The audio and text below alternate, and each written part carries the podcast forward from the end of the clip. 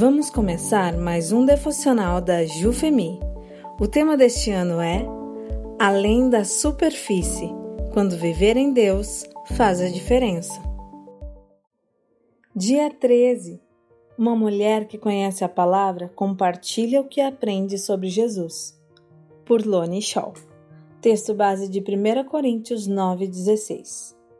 Eu não tenho direito de ficar orgulhoso por anunciar o Evangelho.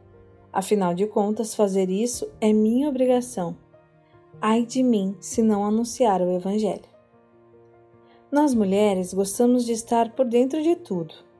Sempre estamos procurando nos informar e conversar sobre trabalho, filhos, marido, família, amigas.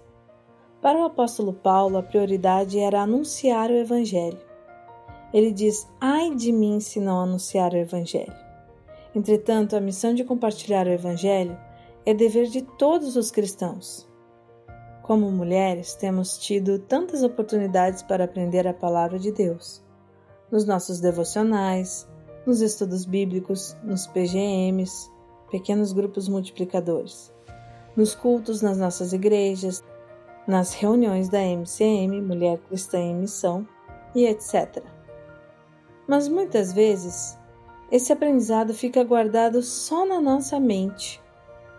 Nos intimidamos e não compartilhamos com outros que estão se perdendo por falta de conhecimento.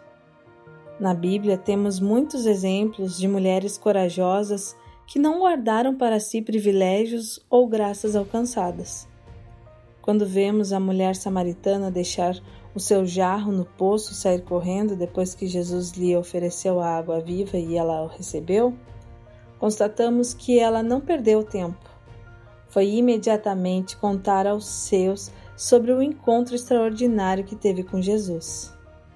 Ela queria que todos conhecessem esse homem que falou tudo sobre a sua vida, sem nunca ter visto antes. O que você e eu precisamos deixar para trás para sair livres e leves, proclamando aos perdidos que Jesus pode transformar a vida deles? Não importa como eles se encontram? João 4, 29 e 30.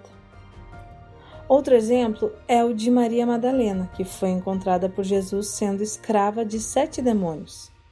Ele a libertou, e daquele momento em diante ela passou a ser uma fiel seguidora do Senhor. Estava presente ao lado dele em todos os momentos.